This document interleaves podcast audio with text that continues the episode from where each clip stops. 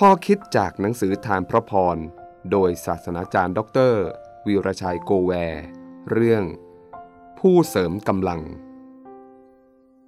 ข้าพเจ้ากระทำทุกสิ่งได้โดยพระคริสต์ผู้เสริมกำลังข้าพเจ้าฟิลิปปีบทที่สี่ข้อสิบสามความหมายที่อัครทูตเปาโลพูดว่าข้าพเจ้าทำทุกสิ่งได้ไม่ได้หมายความว่าการเป็นคริสเตียน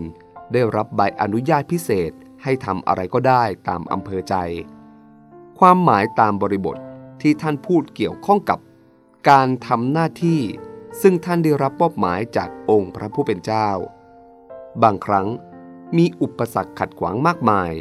มีความยากลำบากมีผู้ที่ไม่เห็นด้วยก่อกวนใส่ร้ายเพื่อให้หยุดจากการทำหน้าที่แต่ท่านไม่ยอมแพ้แม้ในยามที่หมดแรงท่านเป็นพยานยืนยันว่าท่านได้กำลังเสริมมาจากพระเยซูคริสต์ทำให้ท่านเดินหน้าต่อไปผู้ที่ตั้งใจจะทำดีทำในสิ่งที่ถูกต้องและทำในสิ่งที่พระเจ้ามอบหมายให้ท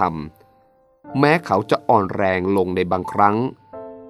อย่าลืมรับการเติมพลังจากพระเยซูคริสต์พระองค์คือแหล่งพลังที่ไม่มีสิ้นสุดคำพูดของอาจารย์เปาโล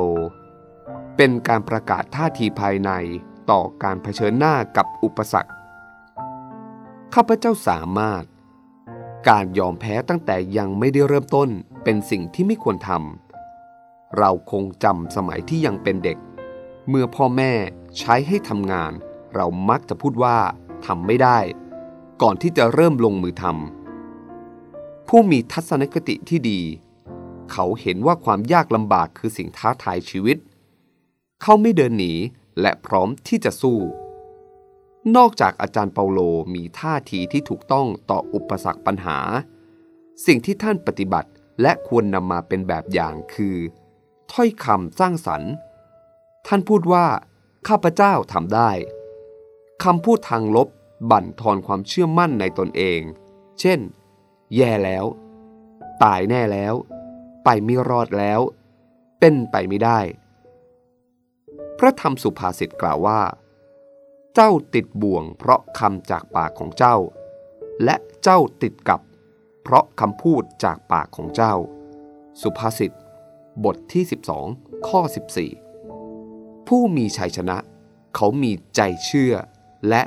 ปากพูดถ้อยคำแห่งความเชื่อ